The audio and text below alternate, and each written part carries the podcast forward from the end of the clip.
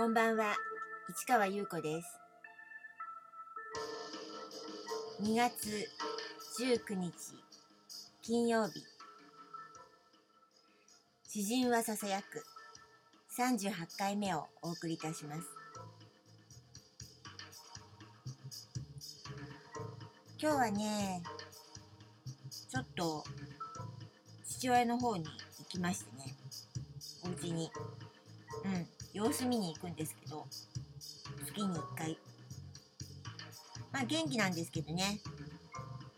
まあ時々顔見せにという感じで。まあ今こんな状況なのでね。うん、前はちょっと、うん、去年はちょっと1泊とかしてたんですけど、まあここのところは日が日帰りでね。うん。まあ顔見る程度なんですけどね。うん家の近所にね商店街があって私が小さい時はね、うん、同じ年頃の子がねあのそこに住んでたというかまあご両親がみんなあのねお肉屋さんだったりお魚屋さんだったりとか、えー、そんな感じでこう商店街がにぎわってたんです今はちょっと錆びれててね。それでも中にね当時はなかったんですけどかなり久しぶりに実家の方に帰ったらそこに古本屋さんができてますね。おじいさんがやってるんですよ。うん。まあもしかしたら息子さんがいろいろやってるのを手伝ってるのかもしれないけどおじいさんしか見なくて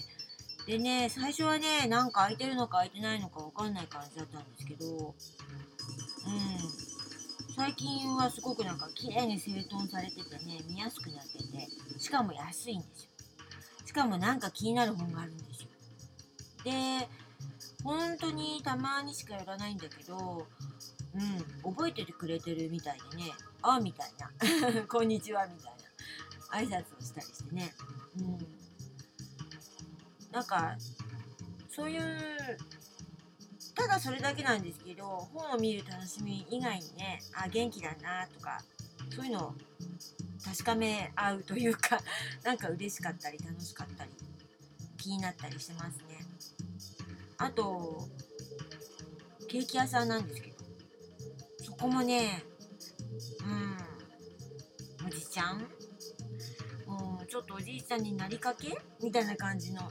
うーん。子供の時にねよくね行ったケーキ屋さんでね近くにケーキ屋さんなんてなかったもんだからねすごい洒落ててね。でね味美味しいんですよ。なんかちょっと素朴な感じなんですけどでもやっぱ今風にちょっとねおしゃれな感じにしてたりしてね。うん。だけどねそのおじちゃん腰が悪いとか言ってねこれまでに2回ぐらいお店を開けたり閉めたりしてて。したら今日行ったらね閉まってたんですよ。しばらくお休みしますって。うんこういう状況だからまあそれでって思いたいけどまた腰どうなのかななんて思っちゃったりしてね。まあそんなこんなで今日はそんな一日でしたが。昨日はそうでしたね、えっ、ー、と、フローフラワーっていう名前について話をしますって言ったんですけど、そう、雑貨をちょっと作ってたっていう話をしましたよね、アートフリマ向けに。で、T シャツとか缶バッジとか。で、そういうのは、うん、ボム書店っていう名前とは別になんか、あの、雑貨の方の、グッズの方の名前欲しいなと思って、で、フローフラワーってつけたんですけど、フローっていうのは流れる。フラワーっていうのは花ですよね。うん。で、まあちょっとフロー、フラワーってこうちょっと引っ掛けてる感じの名前なんで、これはまあ私の造語なんですけど、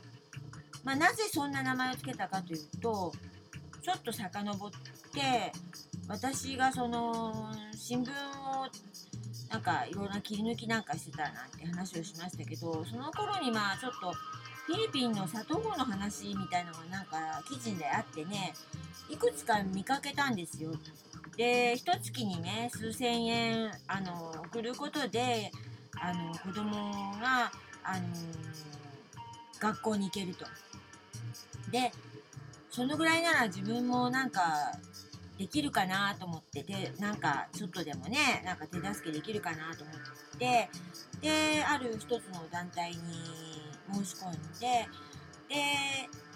うん、結局2人の女の子をあの卒業するまであの一応送り続けたんですけど、うん、でまあ手紙のやり取りができるんですよ。で写真も交換できるんですよ。ただ住所とかはね教え合っちゃいけないっていうルールがありまして。で一番最初の女の子があの最後ね卒業する時にまあこれでお別れですと最後の手紙をくれた時にそのあのフィリピンなんですけど一応その子はね英語で書いてくれてでその英語でこう一生懸命私がまあ読み読んだんですけどそこにあの私たちはずっとねあの友達でいたいと。でこう一つの季節にね咲くね美しい花であるよりはずっと流れていく川のようにずっとあの友達でいたいと、まあ、そのような美しいあの言葉を私に送ってくれたんです。その時にフロー流れるですよね。川のように。で花っていうフラワー。それを2つ追っかけて私はフローフラワーという名前を作ったんです。この続きはまた明日。